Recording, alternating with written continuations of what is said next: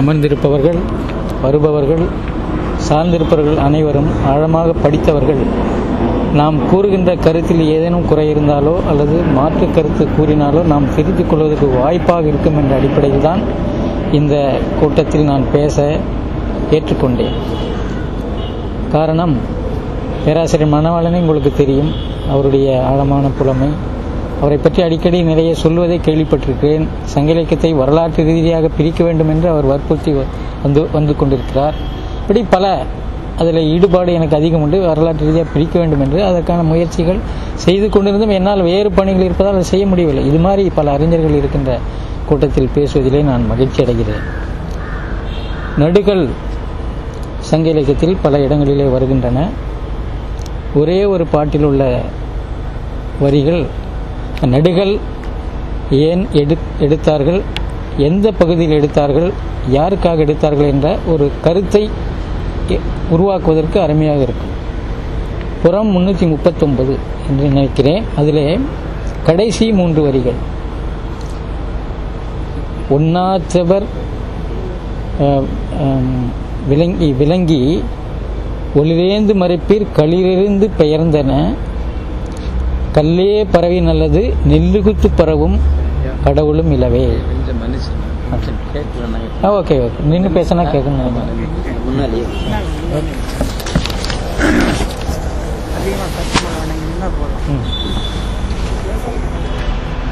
இது வந்து வெற்றி திணையிலையும் மூதின் முல்லை துறையிலும் இருக்கின்ற ஒரு பாட்டு. மிக அருமையான செய்தி அந்த பாட்டிலே. குறிக்கப்பட்டிருக்கிறது. குடிகளை பற்றிய முல்லை திணை குடிகளாக இருக்கலாம். பாணன் பறையன் கடம்பன் போன்ற குடிகளை பற்றிய செய்திகள் பூவை பற்றிய நான்கு வகையான பூக்களை பற்றிய செய்திகள் உணவை பற்றிய செய்திகள் என்று கூறி இறுதியிலே அந்த பகுதியிலே கடவுளாக இருப்பது நடுகள் தான். ஒருவேளை இது முல்லை திணையை மனதில் கொண்டு பாடப்பட்ட பாடலா என்பது நமக்கு தெரியவில்லை. ஏனென்றால் நாம் மாயோனுடைய காடுரை காடுரை உலகம் என்று தொல்காப்பிய இலக்கணம் கூறுகின்றது. ஆனால் இந்த பாட்டிலே நடுகள் தான் அதான் நடுகள் அல்லது கல் அல்லது வேறு கடவுளை அவங்க கும்பிட மாட்டார்கள் என்று குறிப்பது ஒரு சிறப்பு செய்தி. அப்போ வந்து தொல்காப்பியர் கூறுகின்ற மரபுக்கும் இந்த பாட்டில் வருகின்ற செய்திக்கு ஒரு வேறுபாடு இருப்பதை நாம் பார்க்கணும். அதற்கு காரணம் என்னவென்று நாம் பார்க்க வேண்டும். அப்படி இருக்கும்போது இந்த நடிகர்கள் குறிப்பாக முல்லை திணையிலும் குறிஞ்சி திணையிலும் அதிகமாக இருப்பதை பார்க்கின்றோம். பாடல்களிலும் அகநாட்டுப்பாடுகளிலும் பாலை திணையில் நிறைய நடிகர்களை பற்றிய குறிப்புகள் இருக்கின்றன. முல்லைத்திணையில் அந்த செய்திகள் லேசாக வருவதை பார்க்கின்றோம். இப்படி பல நடுகர்கள் பற்றிய குறிப்புகளும் நடுகர் கல்வெட்டுகளும் கிடைக்கின்ற பகுதியில் பகுதிகள் பெரும்பாலும் முல்லையும் குறிஞ்சியும் நிறைந்திருக்கின்ற பகுதிகளாக இருப்பதை பார்க்கின்றோம். அதிலும் வடமேற்கு தமிழ்நாட்டில் இந்த நடுகர்களை பற்றிய செய்திகள் நமக்கு கிடைக்கின்றன. இதுவரையில் தொல்லியல் சான்றுகளில் கிடைத்த நடுகர்கள் காலத்தால் முற்பட்ட நடுகர்கள் புலிமான் கொம்பை என்ற இடத்திலும் தாசகாப்பட்டி என்ற இடத்திலும் தேனி மாவட்டத்தில் கண்டுபிடிக்கப்பட்டுள்ளன. அது வந்து பிராமி எழுத்திலும் தமிழ் மொழியிலும் எழுதப்பட்ட முழுக்க முழுக்க தமிழ் மொழியில் எழுதப்பட்ட ஒரு கல்வெட்டு சான்றுகள். இது காலத்தால் முற்பட்டது. சங்க இலக்கியத்தில் நடுகற்கள் பற்றி வருகின்ற பாடல்களை எல்லாம் நாங்கள் தொல்லியல் துறையில் இருப்பவர்கள் ஒருவேளை கிபி ஐந்தாம் நூற்றாண்டாக இருக்குமோ? ஏனென்றால் கல்வெட்டுகள் கிபி ஐந்தாம் நூற்றாண்டில் தான் கிடைக்கின்றன. அதனால் வந்து இது பாடல்களும் கிபி ஐந்தாம் நூற்றாண்டாக இருக்குமோ என்று நான் கருதுவதும் உண்டு. ஆனால் அண்மையில் கண்டுபிடிக்கப்பட்ட அந்த நடுகர்கள் சங்க காலத்தைச் சேர்ந்தவை என்பது குறிப்பிடத்தக்கது. ஏனென்றால் அதிலே கல்பேடு தியன் அந்தவன் கூடலூர் ஆகோல் என்று அழகான வாசகம் பொறிக்கப்பட்டுள்ளது. இன்னொரு கல்வெட்டிலே அடிவோன் பாகர் பள்ளி கல். பாகல் பள்ளிக்கல் இதில் பாகல் பள்ளிக்கல் என்ற அந்த சொல் குறிப்பிடத்தக்கது. ஏனென்றால் சங்க இலக்கியத்திலே குராப்பள்ளி துஞ்சிய இது மாதிரி மரங்களோடு சேர்த்து பள்ளியை சேர்த்து சொல்கின்ற ஒரு மரபு சில இடங்களிலே வருகின்றது பார்த்து இந்த பாகற்பள்ளி என்ற அந்த சொல் ஒருவேளை பலாமரத்தின் அடியில் அந்த பெருங்கல் சின்னம் உருவாக்கப்பட்டதோ அந்த பெருங்கல் சின்னத்தின் மீதே அந்த கல் நட்டு இருக்கின்றார்கள் அதனால் இது சங்க காலத்தில் எடுக்கப்பட்ட நடுகள் அதாவது சங்ககால புலவர்கள் பாடிய பாட்டுகள் உண்மையானவைதான் அது காலத்தால் முற்பட்டவைதான் என்பதற்கு இந்த மூன்று நான்கு நடுகர்கள் இன்று சான்றுகளாக நமக்கு கிடைத்திருக்கின்றன. அது கண்டுபிடித்து ஏறத்தாழ மூன்று ஆண்டுகள் ஆகின்றன. இந்த நடுகள் கல்லாக இருப்பது மட்டுமின்றி ஓவியமாகவும் வரைந்து வழிபட்டிருக்கின்றார்கள். பல இடங்களிலே சமய சமண குகைகளில் ஓவியங்கள் இருப்பதை பார்க்கலாம். ஒரு கையிலே கத்தியை வைத்துக்கொண்டு வில்லை வைத்துக் கொண்டிருக்கின்ற ஒரு மனிதனுடைய உருவம் வரையப்பட்டுள்ளது. தேனூர்பட்டி நெகனூர்பட்டி என்ற ஊரிலே இருக்கின்ற சமண பள்ளி இருக்கின்ற இந்த குகையில் மேலே ஓவியங்கள் இருப்பதை பார்க்கின்றோம். அதேமாதிரி திருமலை என்ற ஊர் ராமநாதபுரம் மாவட்டம் சிவகங்கை சிவகங்கை மாவட்டத்திலே கிமு முதல் நூற்றாண்டு கல்வெட்டிலே கல்வெட்டுக்கு அருகிலே வீரனுடைய உருவம் பொறிக்கப்பட்டு வரையப்பட்டிருப்பதை பார்க்கலாம். இதெல்லாம் இந்த முனிவர்கள் அங்கு தங்குவதற்கு முன்பு வரையப்பட்டு வழிபடப்பட்ட ஒரு பகுதி. இது ஆந்திர மாநிலத்திலும் குகைகளில் சண்டை போடுகின்ற காட்சிகள் மாடுகள் நிற்கின்ற காட்சிகள் எல்லாம் வரையப்பட்டிருக்கின்றது. நீலகிரி மாவட்டத்திலே வெள்ளரிக்கொம்பை என்ற ஊரிலே ஒரு பாறையிலே சாய்ந்த பாறையிலே மாடுகள் நிற்பதும் இந்த வீரர்கள் சண்டை போடுவதுமான காட்சிகள் இருப்பதை பார்க்கிறோம். இவையெல்லாம் கிமு ஆயிரம் ரெண்டாயிரம் என்று கூறுகின்றார்கள். இருந்தாலும் கிமு ஐநூறு என்று எடுத்துக்கொண்டாலும் சமண முனிவர்கள் அந்த குகையில் போய் ப- தவம் செய்வதற்கு ஒரு காரணம் இருந்தது என்று நாம் கொள்ள வேண்டும். ஏனென்றால் இந்த சமண முனிவர்கள் தங்கியிருந்த சில குகைகளில் இன்றும் உயிர் பலி இடுகின்றார்கள். சங்க இலக்கத்திலே அனங்குடை நெடுமுடி என்று கூறுவதை பார்க்கின்றோம். அதாவது தெய்வம் உரைகின்ற ஒரு உச்சி மலை உச்சி என்று கூறுவதை பார்க்கின்றோம். கடலை பற்றி கூறுவதும் அந்த அணங்கை சேர்த்து கூறுவதை பார்க்கின்றோம். இந்த இடத்தில் இந்த வீரர்கள் இருந் ஆவிகள் தங்கியிருக்கின்ற ஒரு குகையாக அதை கருதி அனங்குடை நெடுமுடி என்று கூறினார்கள் என்று கருத வேண்டியுள்ளது. அந்த வீரர்களை வழிபட்ட இடத்தில் அந்த வீரர்களுக்கு பலியிட்டு வழிபாடு செய்த இடத்தில் தான் சமண முனிவர்கள் போய் தங்குகின்றார்கள். இங்கு மட்டுமல்ல நார்த் வெஸ்டர்ன் டெக்கான் என்ற கூறப்படுகின்ற மகாராஷ்டிர பகுதியிலும் புத்த விகாரங்கள் உள்ளன. அங்கே கார்லே என்ற ஒரு ஊரிலே இருக்கின்ற ஒரு விகாரத்தில் இன்றும் ஒரு பெண் தேவதைக்கு பலியிட்டு வழிபடுகின்றார்கள். யமி என்று அதுக்கு பெயர். அந்த தூணிலே இருக்கின்ற ஒரு பெண் தேவதை அதற்கு பலியிட்டு வழிகின்ற வழிபாடு செய்கின்றார்கள். அதுக்கு கா- புத்திசம் வந்து உயிர் கொலை செய்யக்கூடாது என்று கூறுகின்றது சமணம் உயிர் கொலை செய்யக்கூடாது என்று கூறுகின்றது. இருந்தாலும் அந்த குகைகளிலே இன்றும் பய பலியிடுவதை பார்க்கின்றோம். காரணம் இந்த பலியிடும் முறை சமண முனிவர்கள் அங்கு வருவதற்கு முன் நடந்து கொண்டிருந்தது. சமண முனிவர்கள் அங்கு தங்குகிறார்கள் அங்கு இருக்கின்ற மக்களுக்கு தங்களுடைய மத போதனை செய்கின்றார்கள். அவர்களுடைய சமயம் வீழ்ச்சியடைந்த பின் பின்பு அந்த குகை வழிபாடு நின்று போகின்றது. ஆனால் மக்கள் மட்டும் தொடர்ந்து ரெண்டாயிரம் ஆண்டுகளாக அந்த குகையிலே சென்று தங்களுடைய குலதெய்வத்தை வழிபட்டு வருவதை பார்க்கின்றோம். இது மாதிரி தமிழ்நாட்டிலும் ஆனைமலை கரு ஆனைமலை என்ற ஊருக்கு அருகிலே ஆழியார் டேமுக்கு அரு பின்னாளில் உள்ள ஒரு குகையில் ஒரு பெண் தெய்வத்தினுடைய உருவத்தை வைத்து கும்பிடுகிறவர்கள் அங்கு சமண படுக்கை இருப்பதை நீங்கள் பார்க்க முடியும். இது சமணர்கள் வருவதற்கு முன்பு அங்கு அந்த மக்கள் வழிபாடு செய்த ஒரு நிலை அது ஆதாழியம்மன் என்று பெயர். அந்த ஆத்துக்கே அம்மா தாய் பெயரை வைத்து ஆதாழியம்மன் என்ற பெயரில் அந்த தெய்வத்தை கும்பிட்டு கொண்டிருக்கின்றார்கள். இது மாதிரி நிறைய உதாரணங்களை கூறி செல்லலாம். இது வந்து பெரும்பாலும் பழங்குடிகள் வழிபட்ட ஒரு நிலையில் இருந்த குகை. அங்கு சமண முனி- முனிவர்கள் தங்கி சமயத்தை பரப்புகின்ற போது அந்த நிலை மாறி திரும்பவும் பழைய நிலை தொடர்ந்து இருப்பதை நாம் பார்க்கின்றோம் இது மாதிரி தான் நடுகள் புகையில் வழிபாடு செய்யப்பட்டிருக்க செய்யப்பட்டிருக்க வேண்டும். பிற்காலத்தில் தனியே நடுகள் நட்டு வழிபாடு செய்கின்ற ஒரு மரபு தோன்றிவிட்டது. அதற்கு சான்றாக சங்க இலக்கியத்தில் சான்றுகள் இருக்கின்றன. இப்பொழுது சொல்லியல் சான்றுகள் நிறைய கிடைத்து வருவதை நாம் பார்க்கின்றோம்.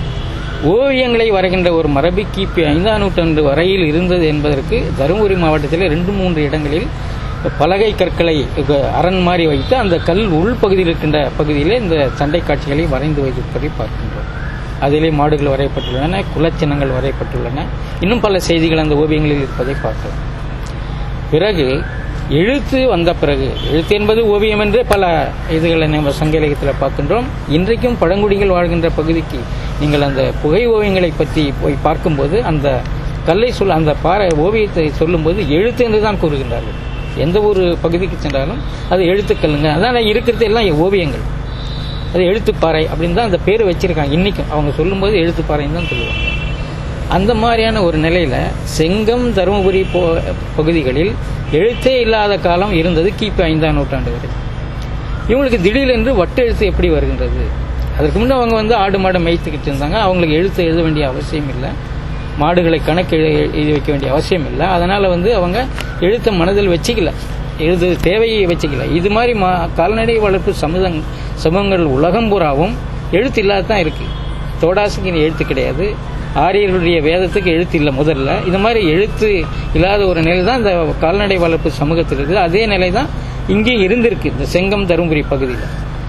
இந்த பகுதிக்கு இந்த நடுகள் நடுற பழக்க பழக்கம் இருந்த போதிலும் எழுத்து கொண்டு வந்த ஒரு பழக்கம் வாணிகர்களுக்கு இருந்திருக்க வேண்டும். தென்பகுதியில் இருந்து வந்த வாணிகர்கள் அந்த வழியாக தருமபுரி வழியாக நிறைய வடநாட்டுக்கு சென்றார்கள். தெக்கணத்துக்கு சென்றார்கள். மொழிபெயர் தேயத்துக்கு சென்றார்கள்.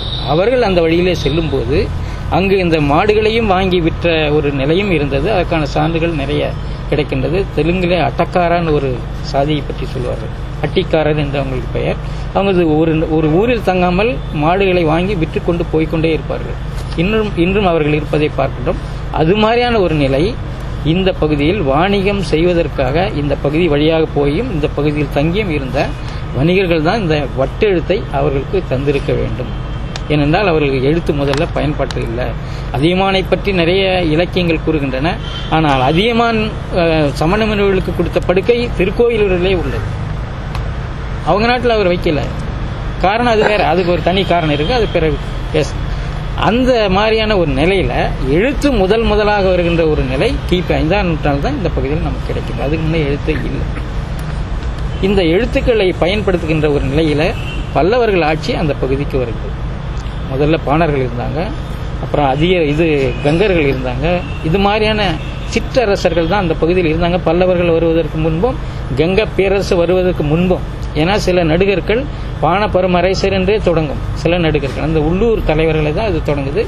அந்த நடுகள்லாம் மிக அழகான எழுத்துல எழுதியிருக்காங்க. அதான் அதிசயமாக அதிசயமா இருக்கு. பின்னால வர வர எழுத்தினுடைய அழகு போயிடுது வட்டு எழுத்துலையும் கூட. அந்த அவங்க நட்டு வச்சுக்கிற கற்கள்லாம் பார்த்தீங்கன்னா ரொம்ப அழகா பிராமிலிருந்து வந்த மாதிரி சில கற்கள் இருப்பதை நீங்கள் பார்க்க முடியும். அந்த கல்வெட்டுக்கள் நமக்கு ஆரம்ப காலத்தில் இருந்த அந்த மக்களுடைய வாழ்க்கை தெரிந்து கொள்வதற்கான கல்வெட்டுகளாக இருக்கின்றன. அதன் பிறகு பல்லவர்கள் ஆட்சி அந்த பகுதியில் வந்த பிறகு பல்லவர்கள் அந்த பகுதியை தங்களுடைய ஆட்சிக்குள் இருந்தாலும் ஒரு பெரிய முக்கியத்துவம் வாய்ந்த ஒரு பகுதியாக அவர் எடுத்துக்கொள்ளவில்லை ஏதோ ஒரு இருக்கு. அதில் அந்த அந்த மக்களும் மகேந்திர பர்மருக்கு யாண்டு முப்பத்தி நான்காவது நரசிம்ம பர்மருக்கு யாண்டு ஏழாவது என்று கூறி அந்த ஆட்சியாண்டு சொல்றதோட சரி. சில நேரங்களில் சகாண்டும் சொல்லுவாங்க. காரணம் அந்த அரசன் ஏதோ ஒரு சிக்கல் அரசியலில் அந்த சிக்கல் இருக்கும்போது ரெண்டு மூணு வருஷம் சகாண்டு மட்டும் சொல்கிற மரபும் அங்கே இருந்தது. ஏன்னா வருஷம் சொல்லி ஆகணும் என்ற காரணத்தால். அந்த மாதிரியான ஒரு நிலையில் அந்த பல்லவர்கள் இந்த பகுதி ஆட்சிக்கு வந்த பிறகும் கங்கர்கள் தருமபுரி பகுதிக்கு ஆட்சிக்கு வந்த பிறகும் இது ஒரு எல்லைப்புற பகுதியாக எந்நேரமும் சண்டை நடந்து கொண்டிருக்கின்ற ஒரு பகுதியாக அவர்கள் எடுத்துக்கொண்டு அதில் அதிகம் கவனம் செலுத்தவில்லை. மீவேநாடு அது. மகேந்திரவர்மருக்கு யாண்டு முப்பத்தி ஐந்தாவது பெருமானரசர் மீவேநாடு ஆள. அதே மாதிரி வானகோ அரசர் கோவலூர் கோவலூர் நாடாள இப்படி ஒரு ஒரு அரசரை சொல்லி அந்த அரசர் அவர்களுக்கு கீழே மக்கள் அவர்களுக்கு கீழே சேவகர். இந்த மாதிரி ஒரு படிநிலை அரசியலில் இருக்கிறத நம்ம பார்க்குறோம். அப்போ பல்லவர்கள் இந்த பகுதியில் இருந்த போதிலும் ஒரு கட்டிருக்கும் வாய்ந்த அரசியல் நிலை இங்கே இல்லை. லீலாவதி அம்மையார் சொல்லும்போது இந்நேரமும் கலகம் நடந்து கொண்டிருந்ததாக அவர் சொல்லுவார். ஏன்னா கல்வெட்டுகள் பூராவும் சண்டை பற்றி தான் சொல்லுது. கிடைத்த கல்வெட்டுகள்லாம் நடுகளாக இருக்குது. சண்டை பற்றி சொல்றதால பல்லவ நாட்டில் கிழக்கு பகுதியெல்லாம் ரொம்ப அமைதியாக இருக்கிற மாதிரியும் இந்த பகுதியில் சண்டை நடக்கிற மாதிரி அவங்க கருத்து தெரிவிச்சுக்கிறாங்க. அது ஒரு வகையில் சரியாகவும் இருக்கலாம். சில நேரங்களில் அந்த வாழ்க்கை முறை அப்படி இருந்தாலும் அதை தவிர வேற அவங்க எழுத வேண்டிய அவசியம் இல்லாத போயிடுச்சு. ரெண்டாவது அங்கே வேளாண்மை வந்து செகண்டரி கால்நடை வளர்ப்பு தான் மெயின் அதாவது அவங்களுக்கு கால்நடையை தவிர வேற எதுவுமே செல்வம் கிடையாது. நடுகள் கல்வெட்டிலையும் நீங்கள் பார்த்தீங்கன்னாக்கா பொன் மாந்தனார் பொற்கோவனார் பொற்சேந்தியார் பொன்னிரேவர் பொன்னந்தியார் இப்படி பொன் சாத்தனார் என்று பொன் பொன் என்று வருவதை நாம் பார்க்கின்றோம். அந்த அடைமொழியோட பேர்கள் வருது. இது ஒருவேளை அந்த மாட்டு செல்வத்தை தான் அது குறிக்கின்றதோ? கேடியில் விடுச்செல்லும் மாடு என்று கருதுகின்ற நிலையில் அந்த மக்கள் இருந்தார்களோ என்று கருத வேண்டிய நிலையில் நாம் இருக்கின்றோம். ஏனென்றால் கிபி பத்தாம் நூற்றாண்டில் கிடைத்த ஒரு நடுகள் பராதகன காலத்தது விருஞ்சிபுரம் என்ற ஊரிலே ஒரு கோயிலிலே அது ஒரு பாவுகல்லாக போட்டு வைத்திருந்தார். அதிலே மதுரை கொண்ட கோப்பரக்கரசருக்கு ஆண்டு மூன்றாவது மானமூர்த்தி பொன்னை தொருவிய நான்று அப்படின்னு அந்த வாசகம் வருது. பொன்னை தொருவிய நான்று அப்போ பொன்னை துரு அந்த இடத்துல பொன் என்பதை கால்நடை என்ற பொருளில் எடுத்துக்கொள்ள வேண்டியிருக்கின்றது. பொன்னை துருவிய நாண்டு என்று கூறும்போது துருவி என்பது வினைச்சொல்லாகவும் இங்கே பயன்படுத்தப்படுவதை பார்க்கின்றோம். கவர்ந்து செல்வதற்கான ஒரு மந் இது மாடு க மாடு கவர்ந்து செல்வதற்கான ஒரு செல்வம் என்ற அடிப்படையிலே தான் இந்த துரு என்ற சொல்லும் அங்கு உருவாகி இருக்குமோ என்று கூற வேண்டியிருக்கின்றது. ஏனென்றால் ஞானசம்பந்தர் வந்து பாடும்போது ஒவ்வொரு ஊரையும் பாடும்போது அந்தந்த ஊரில் இருக்கிற தொழில் வாழ்க்கை முறை அந்த இருக்கிற பொருளாதார நடவடிக்கை இதெல்லாம் பாடுவார். அப்படி பாடிட்டு வரும்போது அண்ணாமலை திருவண்ணாமலை பற்றி பாடும்போது ஆமாவின் தொருவனையும் அண்ணாமலையாரே என்று சொல்வார். அந்த சொரு என்ற சொல் என்னை பொறுத்தளவில் தேவாரத்தில் தான் முதல் முதலாக வருவதாக நான் நினைக்கின்றேன். சங்க இலக்கியத்தில் ஒரு இடத்தில் வருவதாக சொல்லுவார்கள். தொருத்த வயல் என்று பதிற்றுப்பத்தில் வரும்போது இது மாட்டு மந்தையை மடக்கி வைத்திருந்த இடம் என்ற அடிப்படையில் அவை அவர்கள் எழுதுவார்கள். இருந்தாலும் அதற்கு நம்ம அந்த பொருள் சரிதானா என்று கேள்வி கேட்க வேண்டிய நிலை இருக்கின்றோம். அந்த அடிப்படையில் பார்க்கும்போது முதல் முதலாக இந்த சொல் வந்து திருவண்ணாமலை பதிகத்தில் ஞானசமுதரம் தான் குறிக்கப்படுகின்றது காரணம் அந்த பகுதியில் அங்கிருந்த மக்கள் அந்த சொல்லை பயன்படுத்தினார்கள் மாட்டு மந்தை மற்ற மந்தைகளுக்கு. ஏனென்றால் நீங்க கருவூருக்கு வந்து ஒரு நடுகளை பார்த்தீங்கன்னா ஆனிரை என்று சொல்லுவாங்க. தொரு கவன் தொரு கவர்ந்து என்று சொல்ல மாட்டான். ஆனிரை குழலில் பட்டான். இந்த மாதிரி. இன்னொரு பக்கம் போனீங்கன்னா கன்றுகாலி குழலில் பட்டான். இப்படி ஒரு சில இடங்களில் நிறை என்ற சொல் இருக்கின்றது இப்போ சில இடங்களில் கன்றுகாலி என்று இருக்கின்றது. அப்படி இருக்கும்போது இந்த பகுதியில் மட்டும் தொரு என்ற சொல் பயன்பாட்டில் உள்ளது. அது செங்கம் தருமபுரி சித்தூர் கோலார் இந்த மாதிரி கர்நாடகாவும் த- ஆந்திராவும் தமிழும் சந்திக்கின்ற இடத்திலே இந்த தொரு என்ற சொல் இருப்பதை பார்க்கின்றோம். இந்த மூன்று திராவிட மொழிகள் தான் இந்த சொல் இருக்கின்றது. ஆக தொரு என்பது கவர்ந்து செல்வதற்கான ஒரு மந்தை என்ற பொருளில் தான் அவங்க ஆரம்பத்தில் அதை பயன்பாட்டில் வைத்திருக்க வேண்டும். இப்படி இந்த தொருவை ஒரு செல்வமாக வைத்திருக்கின்ற மக்கள் தங்களுடைய வாழ்க்கை முறையை வாழ்க்கை நிலையை அந்த மாட்டு மந்தையோடு இணைந்த ஒரு வாழ்க்கை நிலையாக எடுத்துக்கொள்ள வேண்டிய நிலையில் இருக்கின்றது இதில் வன இதில் வடமொழியில் குருவனம் காண்டவனம் இந்த மாதிரி குலப்பேரிலேயே வனங்கள் வருவதை பார்க்கின்றோம். தமிழிலும் கூட ஆய்க்கானம் நன்னன் காணும் அதியன் காணும் என்று வருவதை பார்க்கும் அதனை பற்றி ஒரு பாடலில் சொல்லும்போது கன்றமர் ஆயம் காணத்து அல்கவும் என்று கூறுவதை பார்க்கின்றோம். அதாவது அந்த காணம் என்பதே மாடு மேய்வதற்கான ஒரு இடமாக அவர்கள் ஒதுக்கி வைத்திருந்தார்களோ என்று கருத வேண்டியுள்ளது. வருமானம் கொடுக்கின்ற ஒரு இடமாக இப்போ இது பொன்னும் கிடைக்கலாம் மினரல் கிடைக்கலாம் இன்னும் பல விஷயங்கள் அங்கே கிடைக்கலாம். அப்படி கிடைக்கின்ற ஒரு இடமாக காணத்தை அவர்கள் வைத்திருக்கு இருந்தார்களோ என்று கருத வேண்டியுள்ளது. அதனால்தான் தங்களுடைய பெயரிலேயே அந்த காணத்தினுடைய பெயரை குறிப்பிடுவதை பார்க்கின்றோம். இந்த இடத்திலே ஊர் பெயர்கள் பார்க்கும்போது பாடி பள்ளி என்ற பெயர்கள் தான் அதிகம் வருவது பட்டி பின்னால் வந்தது. ஆரம்பகால பெயர்களை பார்க்கும்போது பாடி பள்ளி என்ற பெயர்கள் தான் இருப்பதை பார்க்கிறோம் இதில் பாடி என்பது தெளிவாக முல்லை நிலத்து ஊர் என்பதை நாம் அறிவோம். பள்ளி என்பது சமண பள்ளியோடு தொடர்புபடுத்தி பேசுவதை பார்க்கிறோம் அது சமண பள்ளியோடு வரும்போது பெரும்பாலும் ஒரு ஊரை சொல்லி அந்த ஊரில் இருக்கின்ற ராஜராஜ பெரும்பள்ளி என்று தான் கூறுவார்களே தவிர ஊர் பெயரே பள்ளி என்று கூறுவதை கூறுவது இல்லை. ஆனால் இந்த பகுதியில் நரிப்பள்ளி என்று வருவதை பார்க்கணும். பள்ளி என்ற பெயரில் ஒரு பெயர் நரிப்பள்ளி என்ற பெயர் இது இதில் இதுல கல்வெட்டுலையும் வருது நம்ம வழக்கிலையும் இன்னைக்கும் இருக்கு.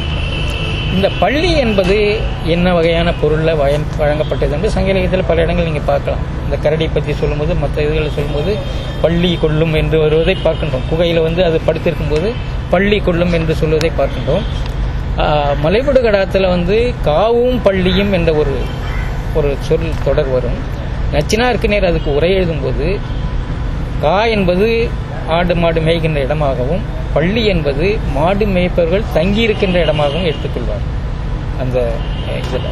இது பின்னால் இந்த பள்ளி என்ற சொல் வேற்ற ம- வேற்று சமயத்தினர் அல்லது பழங்குடிகள் கோயில்கள் இருக்கின்ற ஒரு இடத்துக்கும் பள்ளி என்ற சொல் இருப்பது பார்க்கின்றோம். மத்திய பிரதேசம் வரையில் இந்த சொல் பரவி இருக்கின்றது தமிழ் பகுதியிலிருந்து சென்ற சொல். திராவிட மொழிகள் எங்கெங்கே பேசுகின்றார்களோ அந்த பகுதியில் முழுவதும் இந்த சொல் பரவி இருப்பதை பார்த்தோம் அதில் சிறு தெய்வ வழிபாடு செய்கின்ற இடம் என்ற ஒரு பொருளும் இருக்கின்றது பள்ளி என்பதற்கு.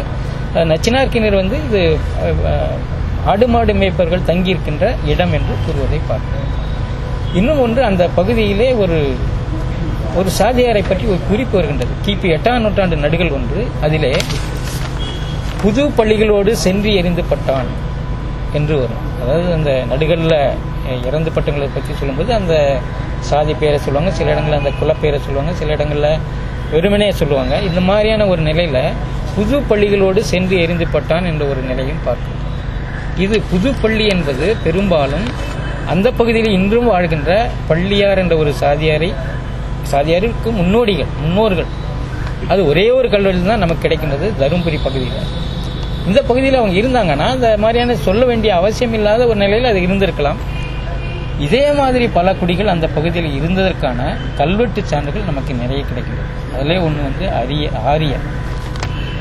ஆரியர் என்ற சொல் பனையமாரியார் என்ற ஒரு பெயர் வரும்போது அந்த ஆரியர் என்ற சொல் பயன்படுத்தப்படுகிறது. செருவாரியார் என்ற ஒரு சொல் ஒரு சொல்லிலே ஆரியர் என்ற சொல் பயன்படுத்தப்படுகிறது. இது மாதிரி இன்னொரு சொல் வந்து அருங்கல்வர் கல்வரை பற்றி சொல்லும்போது ஒரு ஒரு குடியது. அந்த கல்வரை பற்றி சொல்லும்போது அருங்கல்வர் என்று கூறுவதை பார்க்கின்றோம். இந்த ஆரியர் என்ற சொல் பற்றி பலர் பலவிதமாக சொல்வதை பார்க்கலாம். கே. என். சிவராஜ பிள்ளை அவர்கள் அரு ஆர் அருவாளர் அருவல் போன்ற சொற்கள் எல்லாம் இந்த ஆரியர் சொற்களுக்கு முன்னோடி முன் சொற்களாக இருந்திருக்க வேண்டும். இந்த ஆர் என்ற சொல்லில் இந்த சொல்லெல்லாம் வந்திருக்கணும். அந்த அருவல் என்பது துன்பத்தை கொடுக்கின்ற ஒரு சொல் ஒரு சொல் அது. துன்பத்தை குறிக்கின்ற ஒரு சொல். அப்படி பார்க்கும்போது இந்த ஆரியர் என்ற சொல்லும் கூட ஒருவேளை அப்பொழுது இருந்த அரசுக்கு ஒரு முள் போன்று இருந்தார்களோ என்று கருத வேண்டியுள்ளது. இப்போ ஆரியை பற்றி சொல்லும்போது இமயம் பேரிசை ஆரியர் தோன்றிய பேரிசை இமயம் என்று வருவதை பார்க்கின்றோம். டாலமி என்பவர் ஆந்திராவையும் கர்நாடகாவையும் சேர்த்து பேசும்போது ஆரியகம் என்று கூறுவார். தமிழகத்தை கூறும்போது தமிழகம் என்று கூறுவார். ஆந்திராவையும் கர்நாடகத்தையும் சேர்த்து ப- பேசும்போது ஆரியகா என்று சொல்லுவார். இப்படி அது ஒரு ஆரிய நாடு என்ற ஒரு பகுதி இருக்கின்றது. அதே மாதிரி தமிழ்நாட்டின் வடபகுதியில் வாழ்ந்த ஒரு சில குடிகள் தங்களை ஆரியர் என்று கூறுகிறார். அதில் அறிவாளரும் இந்த ஆரியர் குழுக்குள்ள வரலாம். அந்த அருவாளர் ஆரியர் போன்றவர்கள் வடபகுதியில் இருந்தார்கள். ஏனென்றால் ஆரியர் வணக்கிய மலையன் வந்து ஆரியரை தோற்கடித்தான் முள்ளூர் என்ற ஊரிலே என்ற ஒரு குறிப்பு கிடைக்கின்றது. அதேபோல வல்லத்திலே சோழன் நல்லடிக்கோன் என்பவன் ஆரியரை வணக்கினான் என்ற செய்தி கிடைக்கின்றது. இப்படி ஆரியரை பற்றி கூறுகின்ற பல செய்திகள் நமக்கு பல இடங்களிலே கிடைக்கின்றன. நடுகளிலே இரண்டு நடுகள் கல்வெட்டுகளில் இந்த சொல் வருவதை பார்க்கிறோம் இது ஒரு குடி ஆரியர் என்ற ஒரு குடி. அதியமான்கள் அந்த பகுதியில் இருந்தார்கள். அது இலக்கியத்தில் நிறைய செய்திகள் நமக்கு கிடைக்கின்றன. நடுகள் கல்வெட்டிலே ஒரே கல்வெட்டிலே குமார சதியார் என்ற ஒரு ஒரு பெயர் வருகின்றது. அதாவது சதியர் என்று சொல்லுகின்ற ஒரு மரபு அதிகர்களுக்கு இருந்தது என்பது நமக்கு இப்பொழுது ஜம்பை என்ற ஊரிலே கிடைக்கின்ற ஒரு கல்வெட்டிலிருந்து நமக்கு தெரிகின்றது. சதியபுத அதியன் நெடுமானஞ்சி ஈத்தப்பாளி என்ற அந்த கல்வெட்டில் சதியபுத என்பது அதியர் மகன் என்ற தமிழ் தமிழ் வாசகத்தினுடைய இது பிராகிருத்த வடிவம். இதில் சகரம் கெட்டது தான் அதியன் ஆயிடுச்சு என்று அவர் கூறுவார். நம்ம பர்வ போன்றவர்கள் கூறுவதை பார்க்கின்றோம். அந்த சகரம் கெட்டதால் வந்த அதியன் என்ற சொல் தான் இலக்கியத்தில் பயன்படுத்தப்படுகின்றன.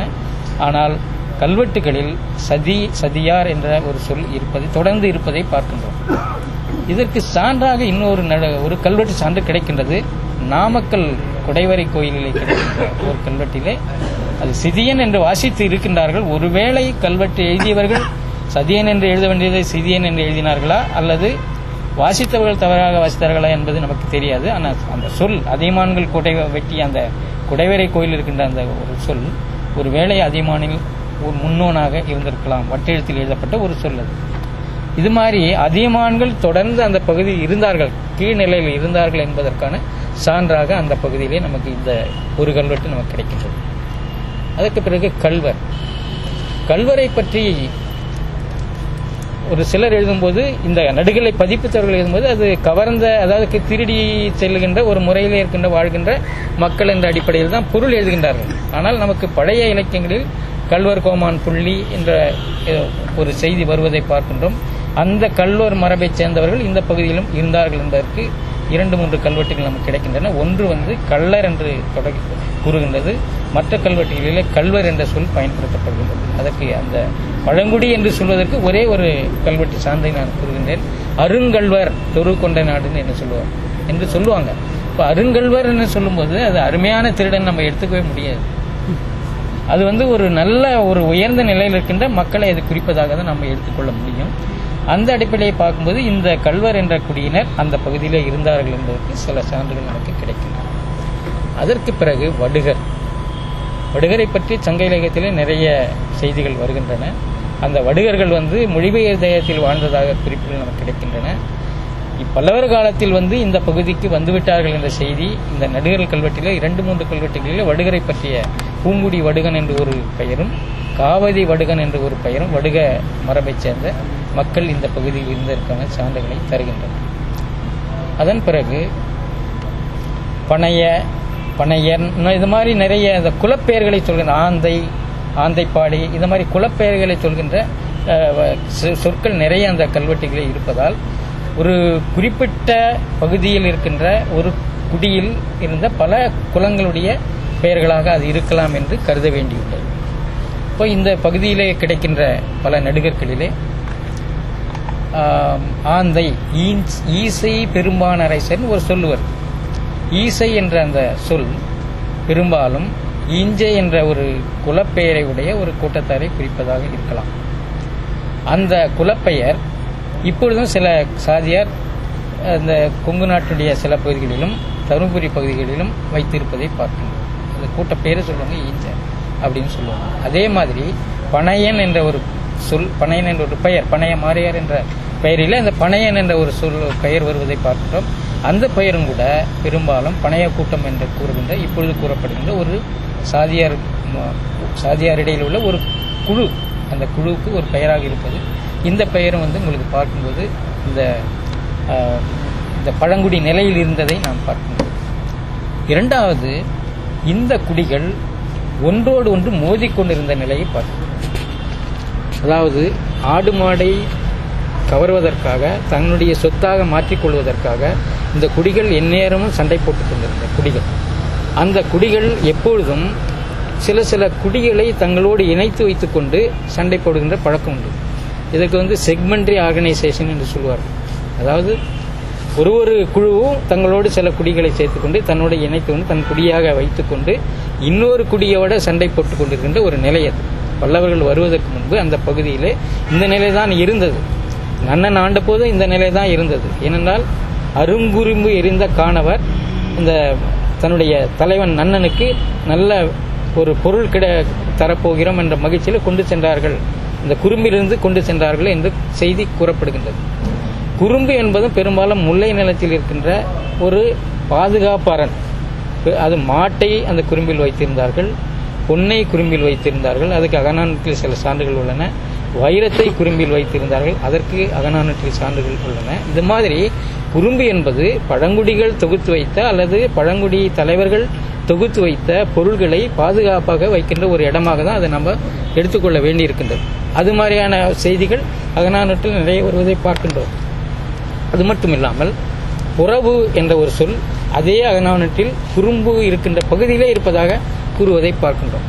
அந்த புறவு என்பது பெரும்பாலும் மாட்டு மந்தைகள் ஆட்டு மந்தைகள் மேய்கின்ற பகுதியாக தான் அதனால் பல முல்லைப்பாட்டிலேயே நீங்கள் புறவு வரும்போது பார்த்தீங்கன்னா ஆடுகளோ அல்லது மாடுகளோ இருப்பதாக வருவதை பார்க்கின்றோம். ஆக